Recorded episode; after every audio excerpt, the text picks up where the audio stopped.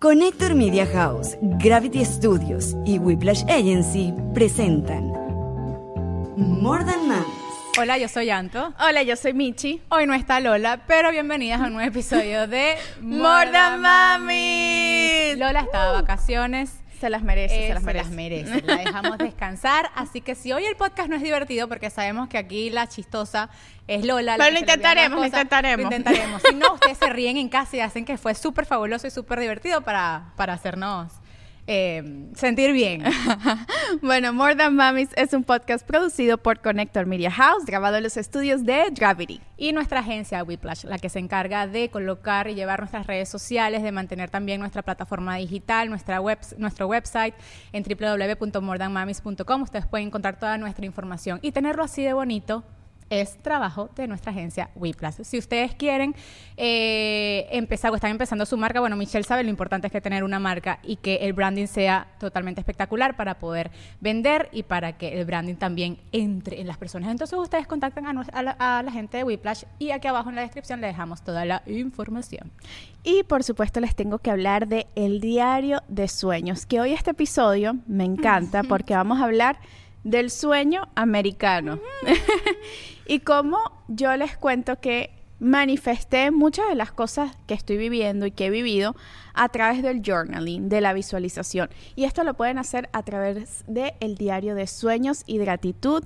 Eh, se los hemos mostrado. Es muy un- bello. Es bello, súper aesthetic. Sí. El último no lo tenemos aquí porque se lo, Se lo llevó Karen. Se lo regalamos a Karen, que lo ha empezado a usar y le encanta. Y además estamos rifando también en nuestro Patreon el diario de sueños. Ustedes han, o sea, los comentarios, ¿viste los comentarios? La gente, o sea, primero, muchos dicen que, que, bueno, no, de aquí a que me lo gane lo compro. Y bueno, eh, eh, evidentemente es una, eh, es una herramienta que, verdad, nos ayuda a visualizar, a planificarnos. Totalmente. Y me gusta que lo tiene segmentado como por metas a corto y a largo plazo. Así que se los recomendamos y pueden encontrar toda la información en nuestra cajita de descripción. Además que es bellísimo. Yes. Es súper esférica. Y hablando de cosas bellas, ¿qué tenemos puesto? Kabuki. Ya va, ya va, ya va, un stop. ¿Qué? ¿Y este pelo? ya, yo tengo una nueva compañera aquí y, y es que, claro, yo la he visto tanto, pero ustedes no la han visto por aquí. Bueno, hola, hola, soy Anto, sí, soy la misma. So, eh, eh, es la que era Anto, rubia, ahora es... es la Anto Sirenita. La sirenita. Sí, porque es como morado, con burgundy, con vino tinto. Después les vamos a contar las anécdotas sobre esto, pero es que ya va, no podía ignorar lo que Me- estaba yo Me pasando. siento Lara Croft. O sea, se lo juro que me he visto y me siento así como que. Y yo estoy más rubia. Tú estás más rubia. Y Lolita bella. quedó como más brunette. Más, más brunette. Pero Así- bueno, estos cambios fue porque hicimos una campaña con una marca súper importante. Eh, La campaña comenzará en el 2024, pero nos mandaron a grabar el comercial ahorita en junio y en verdad ha sido una experiencia. O sea, yo repaso todo lo que vivimos esta semana y digo, oh, wow, pellizcame, porque en verdad con este podcast llevamos o apenas ocho meses. Parece un largo camino, pero son apenas ocho meses. Y que nos haya tocado la puerta a las tres. No es que fue quiero a Anto, no, quiero a Michelle, quiero a Lola. Las Que quiero las tres juntas. que las tres como equipo, la marca estaba buscando a tres personas que realmente fueran amigas, que fueran compañeras. Y para la marca nosotros fuimos como Sí, las el- elegidas. elegidas. Sí, o sea, fui, o sea la, la marca nos cuenta que nos vieron y fue como que, oh, wow, estas, Sí. estas chicas son las que quiero porque además somos tres personalidades distintas, tres estilos distintos, tres cortes de cabello distintos. Entonces para ellos fue como meant to be. Yes. Y bueno, nos tocó cambiarnos el look. Por supuesto, mi transformación era un poquito mayor porque era pasar de rubia a el color como morado. Ustedes tienen que ver cómo se ve veía Antonella en el monitor cuando yo la escena era yo grabándola. O sea, no les puedo decir el storyline completo, pero una de las escenas es yo grabándola y ella va tuqueando el pelo y tal. Yo veo los videos y yo Yo también. se transformó la mujer. Yo no sé qué me pasó, en verdad. Y qué, qué increíble que esto habla mucho de, y lo puse en mi Instagram, de a veces salir de nuestra zona de confort. Porque Sí. yo llevaba con el mismo color de cabello 14 años, 13 Wow. años. La última vez que, me, yo, lo- que yo estaba revisando fotos y la última vez que me lo pinté como más brunette de lo que lo tenía, como marrón oscuro para que sanara, fue en el 2012, que fue mi graduación de la universidad. Imagínate. Es la última foto que yo tengo como más oscura, más brunette. Y a partir de ahí, siempre fui como el balayage o como más rubiecita. Y claro, no se acostumbra tanto a uno y uno tiene tanto miedo a los cambios. Además, que yo me cuido mucho mi cabello que cuando me llegó la. Era como que no. cuando Eso fue casi que piedra, papel o tijera. Sí, y el día- ¿Quién va demorado? El día de pintarme el pelo, ellos me ponen el tinte y yo lo veo tan morado que yo que.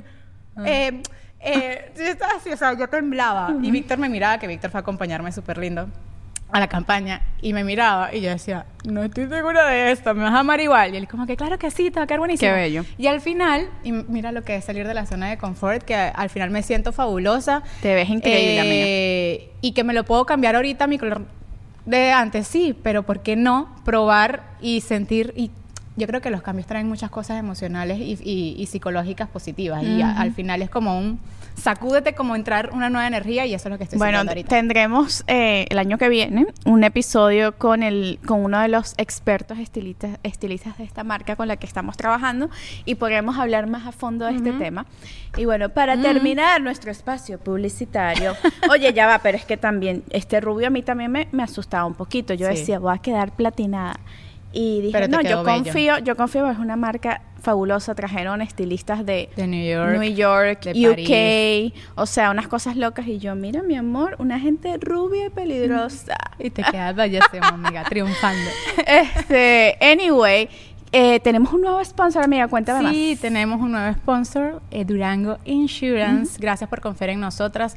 Estoy segura que, que aquí hace mucha falta esta información sobre los seguros. Porque Sí. qué importante es, sobre todo aquí en Estados Unidos, al llegar a Estados Unidos, en el momento en el que dices voy a hacer mi vida aquí, tener un Y seguro. uno como mamá, o sea, yo hice un gravísimo error por no usar un corredor de seguro, Mm. hacerlo nosotros mismos. Y usamos y, col- y escogimos un, un seguro malísimo y ahorita con todo lo de Eric, o sea, podemos pasar un día llamando el seguro. Ah. Y eso no pasa si Sí. contratan nada. En Durango Insurance. Pueden, tienen cobertura de seguros de salud, dental, seguros de vida y mucho más.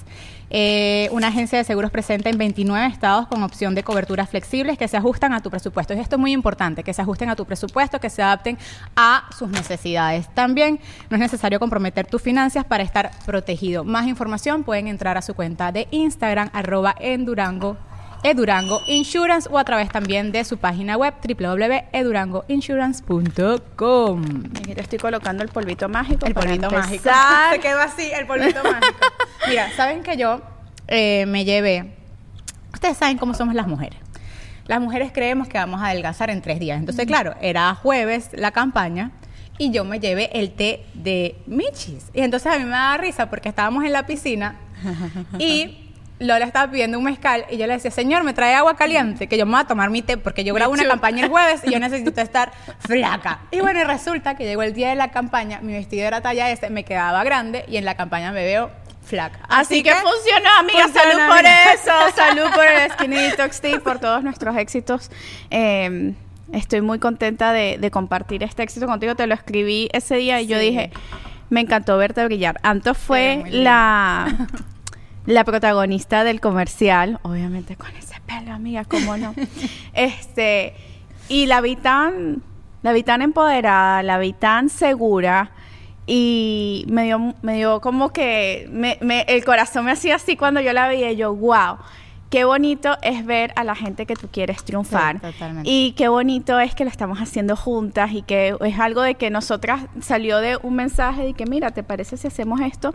Ahora algo tan grande que nos está pasando.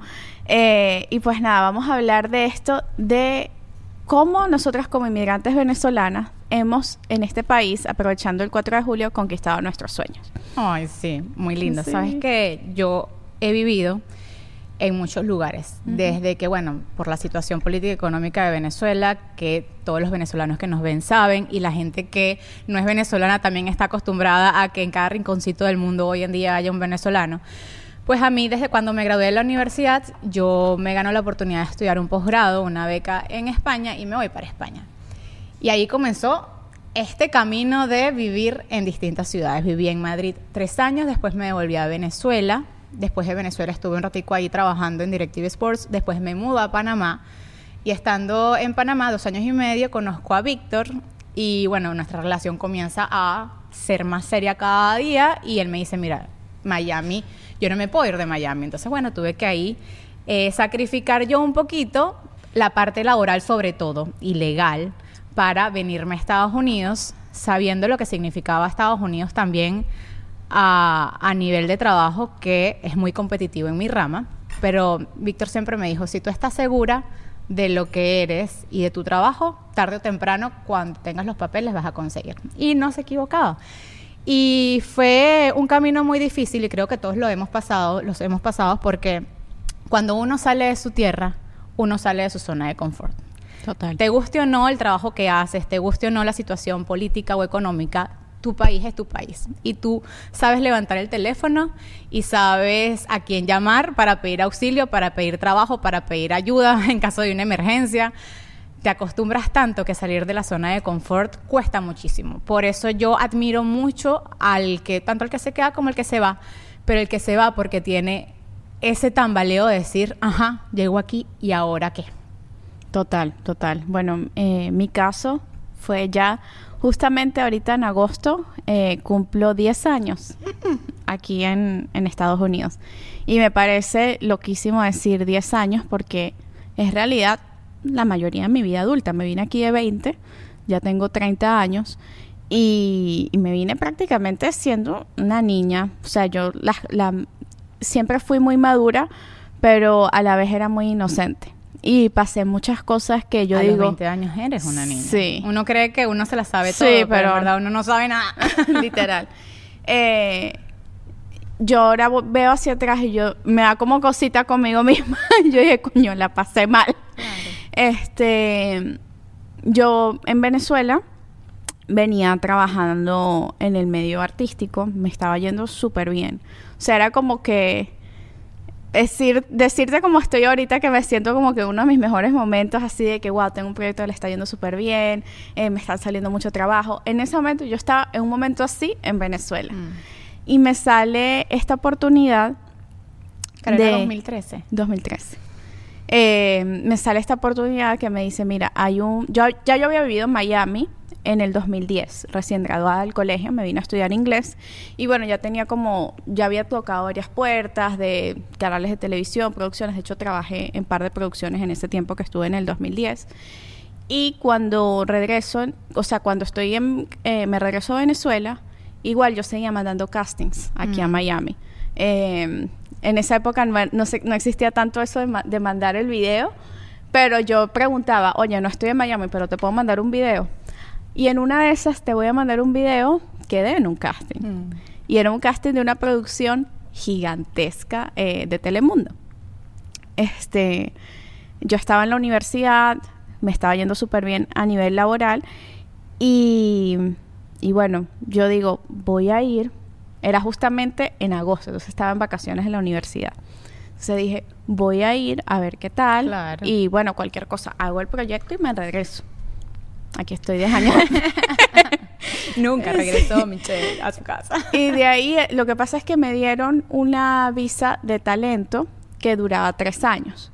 La Entonces, O. la O1. Entonces era como desperdiciarla, o sea, regresarme Obvio. por terminar mi carrera en un país en el que obviamente, primero que ya, o sea, con todo el tema eh, de Venezuela, pues muchas veces perdía clases porque si una protesta, Mm. que si se fue la luz en la universidad, o sea, cosas así.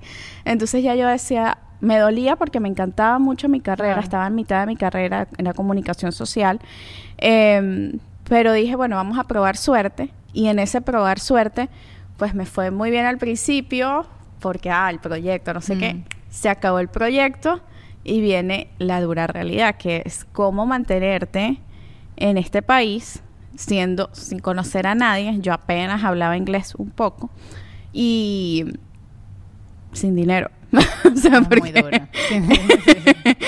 o sea, sin, papá, contactos. Sin, sin papá, sin Sí. papá, y- sin, el, sin el bolsillo de papá y mamá. Claro. Mira, yo aquí, yo no les enseñé esto, hablamos de Kabuki y yo no les enseñé esto. Claro, Kabuki. Jewelry. Pero, miren, Oh my god. Y aparte que ese, este estuche es lo máximo. Mira, Para viajes yo me lo llevé. y yo no soy la persona más organizada con mis joyas. Ustedes me conocen que yo casi que ni uso accesorios porque yo los pierdo. Yo les voy a ser sincera. Entonces, mi amiguita Vicky, que es la dueña de Kabuki, ella me ha salvado la vida desde que me regaló esto. Porque yo me voy de viaje y todo lo pongo aquí. Todas las pulseras van aquí. Todos los collares, lo tenía al revés, todos los collares van aquí. Los Y anillos también Los los puedes anillos, poner. miren los anillos aquí, los meten. Esto es espectacular, ella lo vende en su, en su website y... Y bueno, todas todo- sus piezas son de acero, de no acero inoxidable. Son súper, o sea, ella siempre está, bueno, si ustedes ven el perfil de Vicky Álvarez, ella siempre está vestida con lo más trendy. Sí, no o sea, tiene un hace. No sé gusto, logras, amiguita, pero- un gusto que yo digo, Dios mío, por favor, regálame, ese- regálame ese gusto, regálame ese closet porque no me pasa. Este, y siempre trae como que las piezas que están súper, súper de moda. De repente ella pone que, que estas las usó y Hadid, son igualitas, están en Kabuki. y yo como que, ah, ok, las tengo.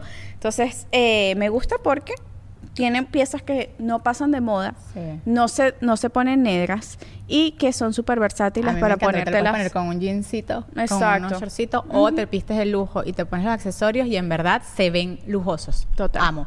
En la descripción de nuestro episodio, y disculpen que les haya cortado la nota del tema, está toda la información. No, pero es que esta información es Kabuki importante. Y código de descuento. Y tienen sale por el 4 de julio. Así Ajá, que- entonces, sin billete, Es- sin nadie que, que conocido, sin amigos, sola Michelle en Miami. En Miami.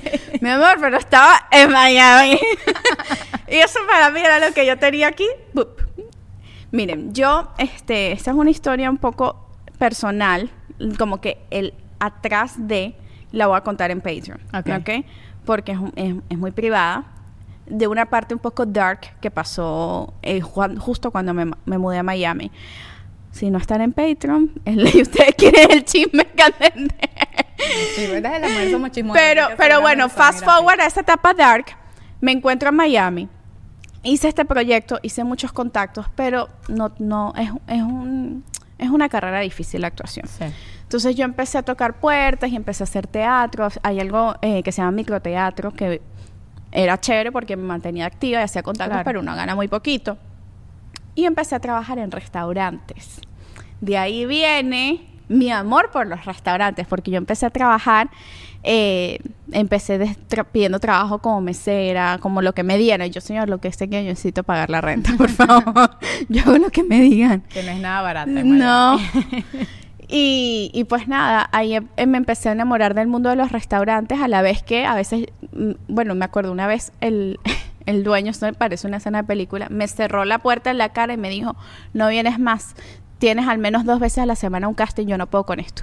Y me porque yo a veces le decía que mire señor tengo un Voy a casting llegar tarde. voy a llegar tarde pero por favor espéreme y ya. Además, los castings te dicen a las 2 y puede salir a las 8 de la noche. Exactamente. No, y hubo veces que iba y decía, no, no, o sea, no lo voy a lograr. Y me iba del medio del casting a, a servir mesa. Mm.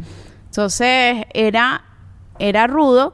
Y, y bueno, uno en ese momento se pregunta, o sea, yo me, no me vine para, para esto. Sí. Y me acuerdo que yo era, aparte era mala, era mala mesera, o sea, se me caían las cosas, yo soy muy con las manos, o sea, las tengo como de mantequilla. Pero chama, yo decía, bueno, yo voy a hacer como que yo estoy en una película y yo soy la mesera. Claro. Y voy a hacer todo para que me salga perfecto. Cuando yo me puse en eso, chama, me convertí en la mejor. Vendía como tú no tienes idea. Y las propinas aquí. Mis que tips eran una locura. ati- Atiendes bien, te dan súper. Chama. Es que yo siempre he dicho, por lo menos, yo entiendo cuando a uno le toca hacer un trabajo que uno no está acostumbrado a hacerlo. Claro. O cuando uno está haciendo un trabajo que uno no quiere hacer. Pero yo siempre he dicho que uno, el trabajo tiene que hacerlo con la mejor actitud. Claro. Porque de nada te sirve estar en un trabajo que tú elegiste, aunque no te guste, para ganar dinero y hacerlo de mala Lo gana. vivo ahora yo como Porque restaurantera. Si no, porque si no, al final no le vas a pasar bien, ni antes del trabajo, ni durante tus horas de trabajo, ni después de tu trabajo. Y al final eso se refleja también en tu entorno laboral, que realmente tiene que ser bueno para que tú esas horas lo pasas, esas horas lo pases lo mejor posible. Total. Hay muchos meseros que atienden de mala gana y te lanzan, o, o gente que también trabaja en, en- en trabajos de ir a la casa y lo hacen de mala gana. Y yo digo, pónganle una sonrisa a su vida, porque al final todo es temporal. Y yo creo que esa buena energía que uno atrapa, así sea limpiando platos, así sea barriendo, así sea limpiando una casa, esa buena energía te va a hacer subir. Te va a Totalmente. hacer escalar para después encontrar un trabajo que a ti te guste Eso, más. eso lo descubrí en, en, en, ese, en esa época. Que por lo, y aparte que, o sea, yo enamoraba a todas, todas las mujeres, todos los hombres, todo el mundo que se sentara ahí, les echaba chistes, sonreía, les vendía hasta lo que no querían comer. Y esa gente, o sea, se, se convertían en clientes fijos míos y me empezaban a, como que a, dar propinas. Una vez me dieron 100 dólares de propina. Y yo ustedes saben que una gente que es overachiever, yo dije, bueno, si con este trabajo gano esto y bueno, nada más puedo cubrir mis gastos, ¿qué tal si, y este trabajo son seis horas al día, y tengo la mañana libre y la noche libre. ¿Qué tal si trabajo en la mañana y en la noche también? Obvio, porque no es así. sí. Y, chama, eh, tuve tres trabajos el mismo día, o sea, a la vez. Eh, trabajaba de 10, 10 o 11, no me acuerdo, de la mañana en un restaurante italiano de mesera. De, salía como a las 4 de la tarde después del rush del almuerzo. De ahí me iba a trabajar en un steakhouse eh, y trabajaba como hostess y a veces me ponían como bartender. Entonces yo, como fui aprendiendo de bartender y me gustó, me metí en una escuela de mixología. Aprender bien cómo era el rollo de ser bartender. Y porque veía que los bartenders ganaban, más. Y entonces, ¿sabes? Como que siempre uno buscando, o sea, no, no quedarte conforme. Y de ahí conseguí trabajo en un hotel en Miami Beach como bartender en las noches. Entonces yo iba de polo a polo. Estos dos restaurantes quedaban en Doral. Yo vivía en Coral Gables.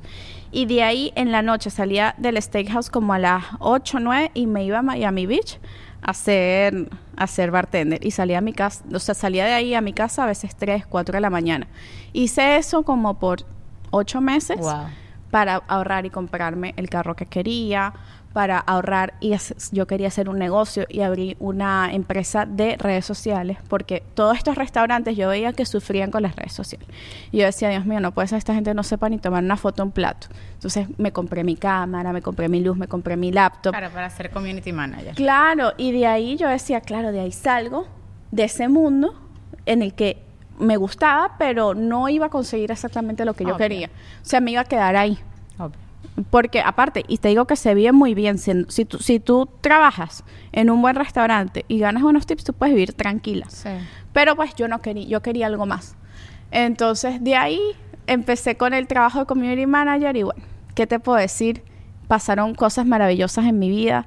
De ahí empezaron a seguir llegando las oportunidades de, eh, de actuación hice una novela en Telemundo que fue un hit que se llama Bajo el mismo cielo y en eso conozco a mi esposo. Entonces lo conocí cuando yo en un, en un momento justo no lo conseguí cuando estaba limpiando, no lo conseguí limpiándole la mesa, pues que no hubiera tenido nada malo, pero estoy segura y el mundo iba, o sea, pudo haber pasado como no, no sé, pero él no se iba a fijar tanto en mí como se fijó en ese momento. No, y tal vez porque trabajabas tanto que no tenías el tiempo tampoco para una dedicarle una relación. De hecho, no lo tenía. Yo no te, o sea, estuve todo ese tiempo soltera porque nada que ver. ¿En qué momento iba yo a salir con alguien si tenía tres no, y, que, y que todo se va alineando. Exacto. Es increíble. A veces uno habla de ese sueño americano que suena muy lindo y que te lo pintan en películas y Mickey te lo hace ver de manera hermosa. Por eso estamos vestidas con nuestras camisitas. Porque, bueno, también porque esta semana, bueno, está el 4 de julio. Hoy es 4 de julio. Sí, o sea, hoy que sale esta semana uno eh, celebra el país que nos acogió y el país que nos ha dado las oportunidades. Porque mucha gente a veces dice, ¿por qué este, sales con una banderita de Estados Unidos a decir Happy Fourth of July? Y yo que he vivido en tantos países y en tantas ciudades y he conocido tantas nacionalidades, yo siempre me traten bien o me traten mal o me traten regular, soy agradecida con el país que te abre las puertas para tú empezar de nuevo. No todo va a ser perfecto, nunca, jamás en la vida todo va a ser perfecto, todos los países tienen sus ventajas, sus desventajas, sus debilidades, sus fortalezas. Yo tuve la oportunidad de estar en España, porque bueno, tenía pasaporte español, hice este posgrado, eh, hice una pasantía allá y por mucho que me gustara, o sea, yo tuve experiencia de ir a todos los partidos del Real Madrid, de entrevistar a Mourinho, o sea, en verdad vivía a nivel profesional, era lo que yo quería hacer. Ojo, estaba apenas empezando. Pero a nivel personal me sentía muy sola.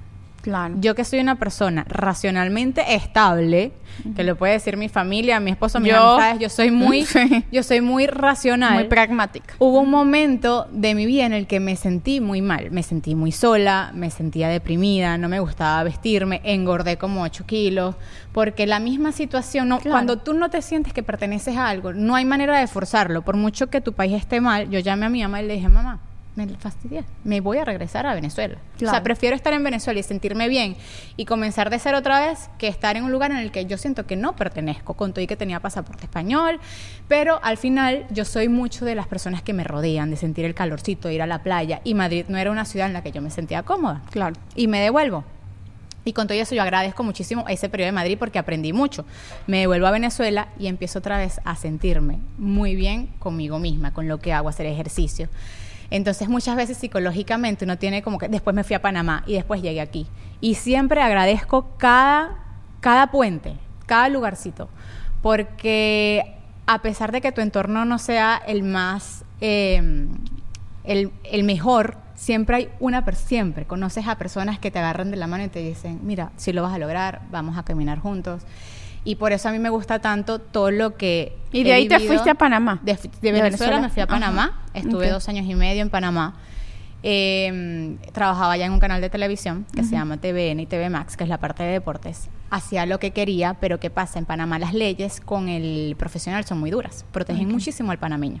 Ok. Entonces, yo como periodista de deportes no podía tener el trabajo de ancla de un noticiero, siempre era como que invitada, y eso que salía todos los días en televisión, pero nunca podía tener el cargo. Y lamentablemente existía mucho la xenofobia. Entonces, por lo menos yo hacía un partido a ras de cancha y veías los comentarios y era, prefiero verlo sin sonido que escuchar a una venezolana hablando de Panamá. Ay, qué chimbo. Venezolana, mierda, vete pa-". Claro, yo, yo entiendo, entiendo la frustración de, de- de- del panameño o, haya- o en cualquier país de que otra persona de otra nacionalidad te esté quitando su trabajo. Claro. Yo lo que decía era que porque no lo veían de otra forma. Llegó una venezolana a querer tu país, a aprenderse toda su historia del deporte panameño, a ponerse la camiseta panameña y ser una panameña más, queriendo que Panamá estuviera en el mundial, que ese año justo ese para ese em, ciclo de mundial de, de eliminatorias lo logró, que fue el mundial que fueron en el 2018 en Rusia, y yo me sentía panameña. Claro. Y claro, yo no me quedé con esos comentarios negativos, con esa xenofobia que psicológicamente te afecta. Claro. O sea, llega un momento que tú dices, o sea, la gente no quiere escucharme, la gente no quiere verme. Y más bien yo dije, ¿saben qué? Yo me voy a ganar a esa gente. Yo voy a querer tanto a tu país que me la voy a ganar. Y así fue. Claro, yo estoy en un trabajo que es figura pública, que era aparecer en una pantalla, y por más que sea, yo recibía mucho más que el común denominador que, que Claro. trabaja en, en- en cosas que tal vez no son públicos. Pero agradezco muchísimo porque fue, yo veo la empresa y veo a mis jefes y veo a todo mi alrededor de trabajo y en verdad fue muy bonito aprender de otra nacionalidad y que la gente abriga mucho porque conoce la historia, conoce la situación que está pasando el venezolano y hay gente que en verdad Sí, te dio la abriga mano. y te da la mano. Y después aquí en Miami, Y, en- y fue en Panamá que conociste a Víctor. Y en Panamá Que viste que lo conociste en el momento que era también. claro, nosotros siempre decimos, ¿por qué nunca nos vimos en Venezuela? Claro. Y ya va, y de repente estábamos en la... Yo me recuerdo una, una fiesta de uno de los Cadillacs que fue en el Tolón. ¿Cómo se llamaba este restaurante? Cocotay, creo que era. Ajá. Uno de... No, no sabes. Uno de sushi en el Tolón. Y yo estaba con una amiga, periodista también, y estábamos ahí cenando y de repente venía el cumpleaños de los Cadillacs, iba a cantar Guaco, ella era amiga de los de Guaco, no sé qué, y nos quedamos en la fiesta. Y yo me gocé mi fiesta, no sé qué. Y años más tarde, hablando con Víctor, le digo, yo fui a este cumpleaños, Víctor, yo también estaba. Típico. Y yo le digo, o sea, nos- a veces hablamos y que yo también estaba, y yo estaba aquí, y yo estaba una vez en, una vez en el estadio que fue el Juego de las Estrellas. Y yo tengo una foto que sí con Florentino, no sé qué, porque ellos cantaban. Y Víctor, y que yo canté en ese, en, es- en ese Juego de las Estrellas. Y yo estaba ahí, y yo estaba en el VIP, y como que nunca. Yo digo, Dios tiene una misión para, para encontrarse en el momento justo, porque tal vez en ese momento nos hubiéramos conocido, hubiéramos tenido algo, y tal vez no era el momento de los dos de pertenecer el uno al otro, de formar una familia, de estar juntos, de tener una Claro. relación larga Total. nos hizo conocer en un país distinto, donde él fue de retruque de casualidad que lo invitó Jorge Luis Chacín al concierto, porque no era su concierto. Wow. Que yo de casualidad fui la host porque la persona que iba a ser la host no pudo ir. O sea, todo fue como meant to be. I love it. Bueno, a- y yendo a la historia de cuando conozco a Nathan, que fue exactamente tú y así como que tú dices, si lo hubiera conocido hace dos meses, no, no hubiera pasado. este, y él era gringo, entonces ahí estaba como que, y a mí ya se me iba a vencer mi visa. Ami- amiga, amiga, háblame. Háblame que no va a y yo decía, y yo decía, no, pero es que están ellos entre la, ya yo había salido con un gringo antes. Y ellos tienen esa percepción, lastimosamente, Claro. de las latinas que, ah, no, ella quiere estar conmigo por los papeles. Justamente ayer jugó México Sí. en la Copa Oro y un muchacho tenía un cartel y que busca una novia con papeles. I love it. Bueno, el caso es que yo es, ya yo había tenido esa mala experiencia con, con este chico y yo como que, ay, no. Y yo tampoco quería casarme ni nada por el estilo, o sea, tenía 22 años. Y, pero lo conocí y fue todo tan bonito, tan perfecto, que me asustó. Yo decía, este tipo es muy, muy bello, muy perfecto para ser verdad, algo de tener, Claro. es loco, algo, no sé, cualquier cosa. No, y uno la latina, con uno le ha pasado tantas cosas que uno le busca las Ah, no, obvio, yo decía, y él- cuando nosotros nos conocimos, que fue esperando un Uber, que lo he contado en otros episodios, él estaba borracho y él me decía, no, sube a mi apartamento, o sea, así mismo, y yo, no, no va a pasar. Y yo Y por dentro, We latina no somos así. no, amiga. mi amor, y a ver si tú eres un asesino muy bello, podrá ser muy bello, todo lo que tú quieras, pero ajá, yo, yo qué sé quién eres tú, o sea, yo necesito tener tu ID, la No. placa de tu carro, tu dirección, donde miedo. trabajas. bueno, el caso es que de ahí, em, cuando empiezo a salir con Nathan, empieza, él, él se da cuenta lo workaholic Mm. que soy, que yo tenía, yo tenía como 12, 13 restaurantes que manejaba de redes sociales, me la pasaba ya para acá, ya para acá, ta, ta, ta, ta, grabando, haciéndole historias a la gente, el, mm, videos, todo, o sea, le hacía eventos, les hacía PR, o sea, yo era que agarraba restaurantes que estaban en la quiebra y los ponía como lo más trending que, que estaban en el mercado, les llevaba influencers, Brutal. cuando nadie hacía Claro, sí, eso. en esa época estaba empezando Entonces, ese boom. sí. Entonces, Nathan un día me dice, ya, bueno, o sea, nuestro amor floreció, nos fue muy bien. Yo sí le había dicho, a mí me habían ofrecido un trabajo en México, en ese entonces era para el Señor de los Cielos. Mm. Y yo le dije, mira, ya mi visa se está por vencer, eh, yo me quiero casar contigo, yo estoy you know. o sea, me, Que no te estoy Sí, no presionando. te estoy presionando. Pero eh, me tengo que ir a México, eh, ir a trabajar un rato ya y pues después pido otra visa porque no tengo plata para renovarla, porque son como, muchísimo. son como 8 mil dólares para, para renovarla. O también, me fue también con esta novela eh, de Telemundo que pudiera, para tú, tú con esa visa 1 puedes aplicar a la residencia si tú puedes demostrar que tú cumpliste con ciertos requerimientos que pide esa lo que visa. hizo Víctor. Ajá, que tú por lo menos hayas ganado premios, que hayas tenido reconocimiento del público, cartas de recomendación, bla, bla, bla, bla. Entonces yo tenía todo para, para pedirla, pero que no tenía los 12 mil dólares Sí. que me pedía el abogado. Y, y Nathan un día me dijo como que yo no quiero que te vayas a México. Nosotros estábamos como que apenas empezábamos a vivir juntos. Ay. Me dice, yo no quiero que te vayas a México. Y yo, ajá, ¿y qué hay? Amigo, Sí. no, a quedar ilegal. Claro. Y él me dice, sí, pero, me, me dice, pero es que hay algo que, que no me cuadra aquí, yo quiero ayudarte. Yo le, yo le estaba pidiendo ayuda, porque tú sabes cómo es uno orgulloso. Y él me dice, cuando, cuando estaba hablando esto con un amigo y él me dice, oye, lo más fácil es que se case, porque no cuesta nada, o sea, pagan lo que te cobra la corte y ya, y lo metes a un abogado y son mil dólares en fee y listo. Pero él me dice, no, yo quiero que cuando tú y yo nos casemos sea por las razones adecuadas. Así que yo te voy a prestar, Nathan Winchip, financista, me hizo, me hizo firmar un contrato de préstamo. Qué.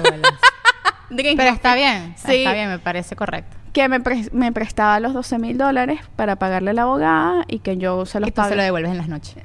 No, bueno, sí se lo devolví, pero, pero él pretendía que se lo devolviera en plata. Eh, en verdad, él hizo una muy buena inversión porque todo lo que yo le he producido después de... ¿viste? Este, él me, él me prestó los 12 mil dólares y en medio de una pena y yo estoy- y aparte me dio arrechera porque coño, ¿cómo me vas a hacer firmar Claro. esta vaina? O sea, son- vivimos juntos y tal. Tú sabes, como que Claro, al- el ego de- el ego de mujer, pero al final, Sí. ay, uno es mujer empoderada por unas cosas, pero por otras no. totalmente. Entonces yo dije, no, tranquilo, que estoy segura, mi amor, que esa platica yo te la consigo.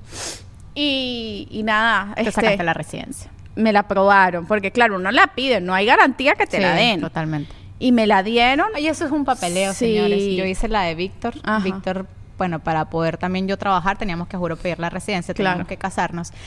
Y yo digo, estas son las cosas que pasa uno también como, como inmigrante. Sea, uno, uno sale tanto de su zona de confort. Uno tiene que en Venezuela uno iba a agarrar, formar su familia, vivir o en cualquier país, sabes, estable. Y de repente te batuquean y te dicen, amiguita, te vienes para acá, estás ilegal, resuelve tu vida.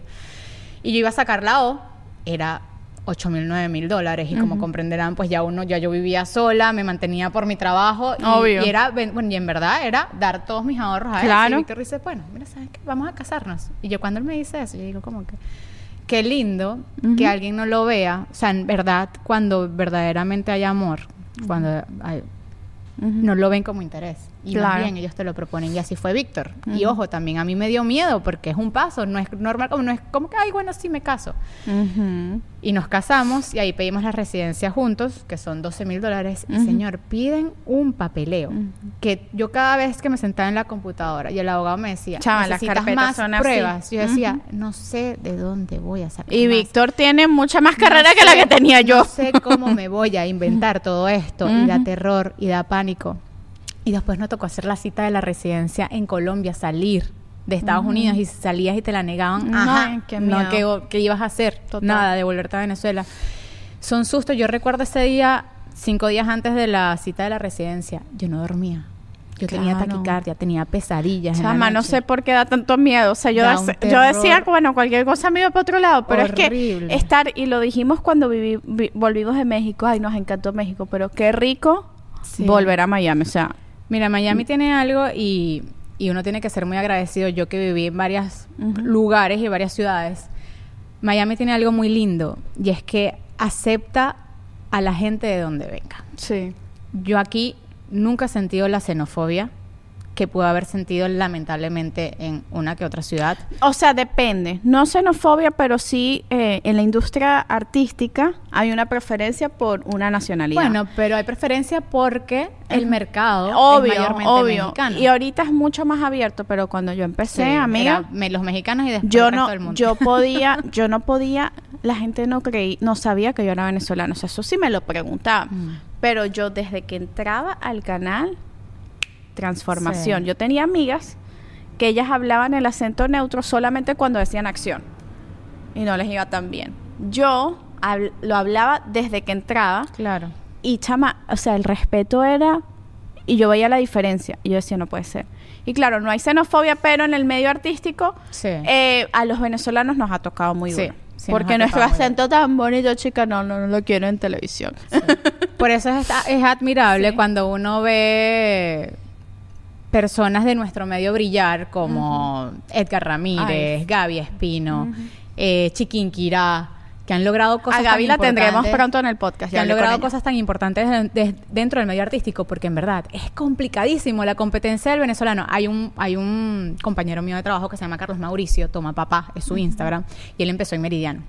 Y hoy en día es el ancla de fútbol americano, de béisbol, Wow. de soccer, de ni siquiera de Telemundo, de NBC. Lo hace en inglés. Hello, my y llegar a donde él ha llegado es increíble y es admirable porque en verdad la tenemos demasiado, demasiado, demasiado complicada. Pero yo siempre digo que uno tiene que ir pasito a pasito y haciendo lo mejor posible con las herramientas que te dan. Yo aquí Total. llegué sin trabajo, llegué Claro. sin conocer a nadie. Los amigos que conocía eran amigos de Víctor. Yo me casé con Víctor en mi civil y en mi boda fueron los amigos de Víctor y todos los amigos de Víctor. Mis amigas no pudieron venir porque no tenían visa. Y con Claro. todo y eso yo puse la mejor energía en casar. ¿Sabes? Que no fue como que, ay, que puse la mejor energía porque yo decía, si ya estoy aquí y me tocó estar aquí, yo elegí estar aquí, pues Claro. yo voy a ponerle la mejor energía. Y mira, yo a veces veo hacia atrás y digo, hice un mundial con Telemundo, que es la cadena más importante de Estados Unidos. Trabajé en Fubo, que es una de las plataformas en streaming de deporte más importantes de Estados Unidos, con un crew totalmente gringo. Tuve un food truck.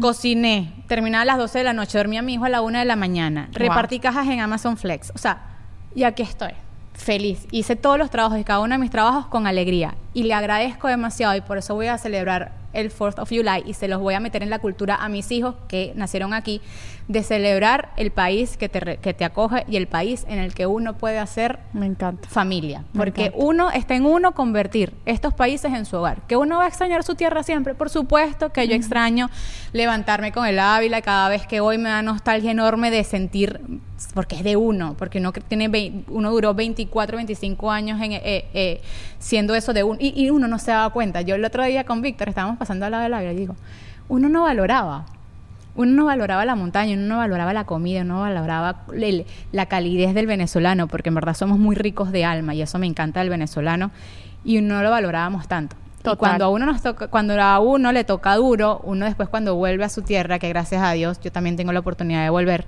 uno lo valora el triple. Yo no he podido volver. Eh, Nathan, como es gringo, y él, él casi que no me deja ir a México. Si yo les contara, señor. O sea, el- ellos creen que allá, bueno, o sea, es una guerra. Y bueno, ciertamente, pues Venezuela es bastante peligroso y pues yo dije, no sé, yo para mí la tranquilidad de mi matrimonio. Si él no quiere que yo vaya a Venezuela todavía, pues ya vendrá el momento en que él quiera ir conmigo. Eh, y, Y, me, me después encanta. Nathan no se va no a querer que- no se va a querer no veremos su pasaporte Hundido en venezolano. rocas, Nathan hundido en los rocas. Ay, qué rico. A él le encantaría. Lo que pasa es que, bueno, chama. Es mental. eh, no. Es lo que uno escucha. Y es lo que ellos han visto, lo que ven en noticias. O sea, que, que- que Claro. vamos a hacer. El caso es que, que me encantó ese resumen que hiciste. Y, y de ahí todo lo que esto que yo les conté. Y, y les estoy contando por encima porque las partes rough son. O sea, no, no, no, no quiero llevarlo hasta ahí. Eh, que tú dices, wow, ahorita estoy aquí.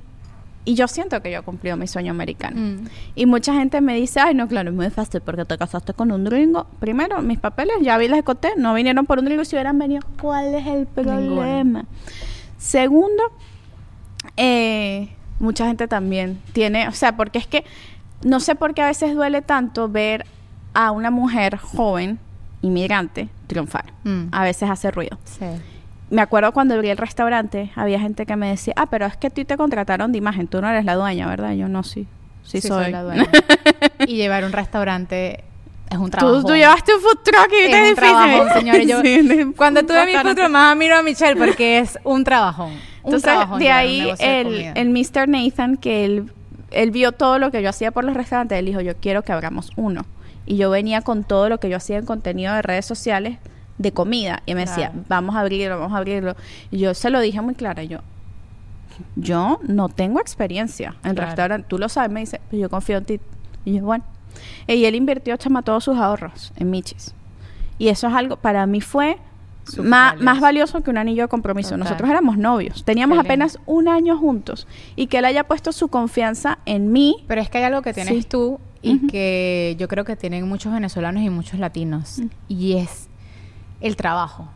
Eh, al venezolano y a la venezolana se nos enseña desde chiquitos a trabajar, a Sí. trabajar por lo que queremos, a trabajar por nuestros sueños. Tú ves y forma parte de nuestra idiosincrasia porque tú lo ves en tu ciudad. Tú ves a la señora que limpia en tu casa y a la que te toca, a la que tuvieron A señora que limpia padres. y bajaba desde allá, se paraba a las 4 de la mañana, agarrar la camioneta y que no sé qué, a llegar a, a- a llegar a tu casa y hacerlo con la mejor energía y con esa sonrisa y te encariñabas con la señora y veías a tus padres pararse a las 4 de la mañana para poder llegar también al lugar donde trabajaban de 6 de la mañana a 8 de la tarde. O sea, Sí. el venezolano, la venezolana trabajador. cuando llega, yo cada vez que veo aquí a alguien y, eh, y le pregunto, ¿eres venezolano? Y digo, qué arrecho, Ujú. qué arrecho llegar, trabajar.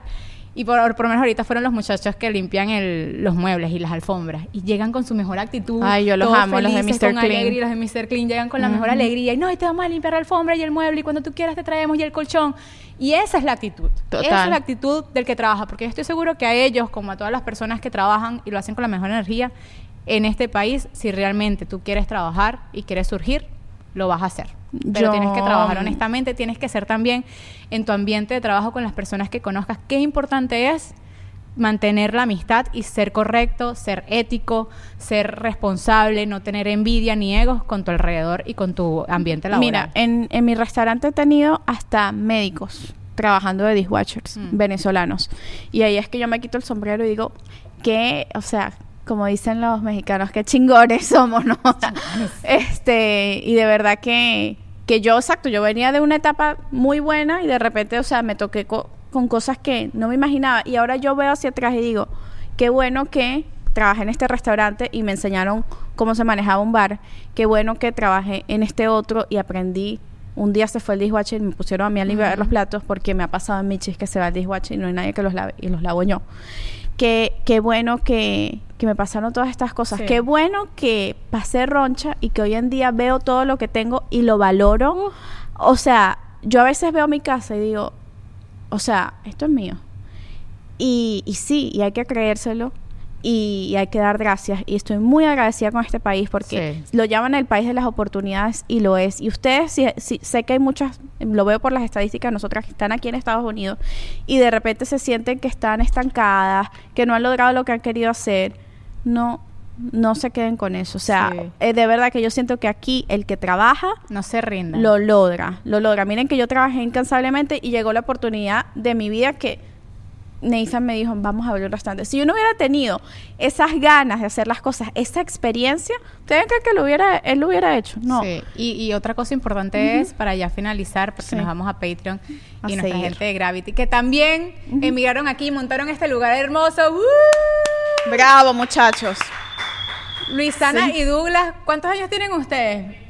29 años. Y aquí Que parecen de 19. En verdad parecen Deme el 19. secreto. Pero tienen, sí, tienen 29 años y montaron este estudio y son ejemplo de que si se puede y se quiere, miren lo que se puede Y están lograr. fully booked. o sea, para sí. nosotros cambiar una fecha y que no es posible. Hoy queríamos tener a la noche y no nos dejaron. No, pero está No, bien, porque significa que les está yendo excelente. Eh, así que. lo, lo cierto es que por eso es que es importante. Si ustedes quieren pertenecer, celebren sus días patrios, adáptense a su cultura, Prendas- a- apréndanse el, el himno nacional, Sí. porque sus hijos van a crecer aquí, van a hacer vida aquí y ellos sí van a sentir esto como su país. Que pueden tener la cultura y las tradiciones de nuestros países también, porque Total. son muy lindas y porque no hay nada más lindo que sentirse de su tierra. Yo seré venezolana por siempre, pero también quiero adaptarme a lo que esta tierra me da y a lo que mi nuevo hogar me da. Que después si vuelvo a Venezuela también, bueno, tengo mi corazón partido en muchas nacionalidades. I love it. Bueno, Bueno, vamos, vamos a Patreon. Vamos a seguir esta conversa por allá. Tenemos Tenemos, muchísimo a Loleta, tenemos el giveaway de a la Jamaica de nuestro mezcal. Es que en México, pro, o sea, eh, Anto tuvo un descubrimiento de la mejor, el mejor cóctel de la La historia. mejor mezcalita. Es, es, un- mezcal, es mezcal con flor, con flor de con Jamaica. flor de Jamaica y tajín. Uf.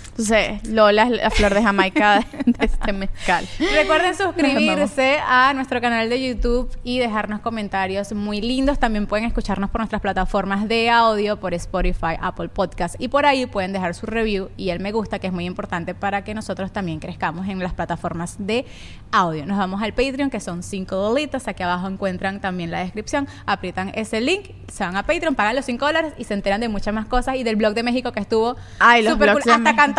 Ay, qué no, risa no, no, no, qué risa ese video. bueno. Y tenemos la sección de Letters to the Mummies, donde Ah, sí. vamos a leer hoy una carta que nos llegó de una de ustedes que en verdad está, está bien interesante y pues le daremos nuestro punto de vista y ahí compartiremos todas nuestras anécdotas. Feliz 4 de julio. Happy 4th of July! Bye bye.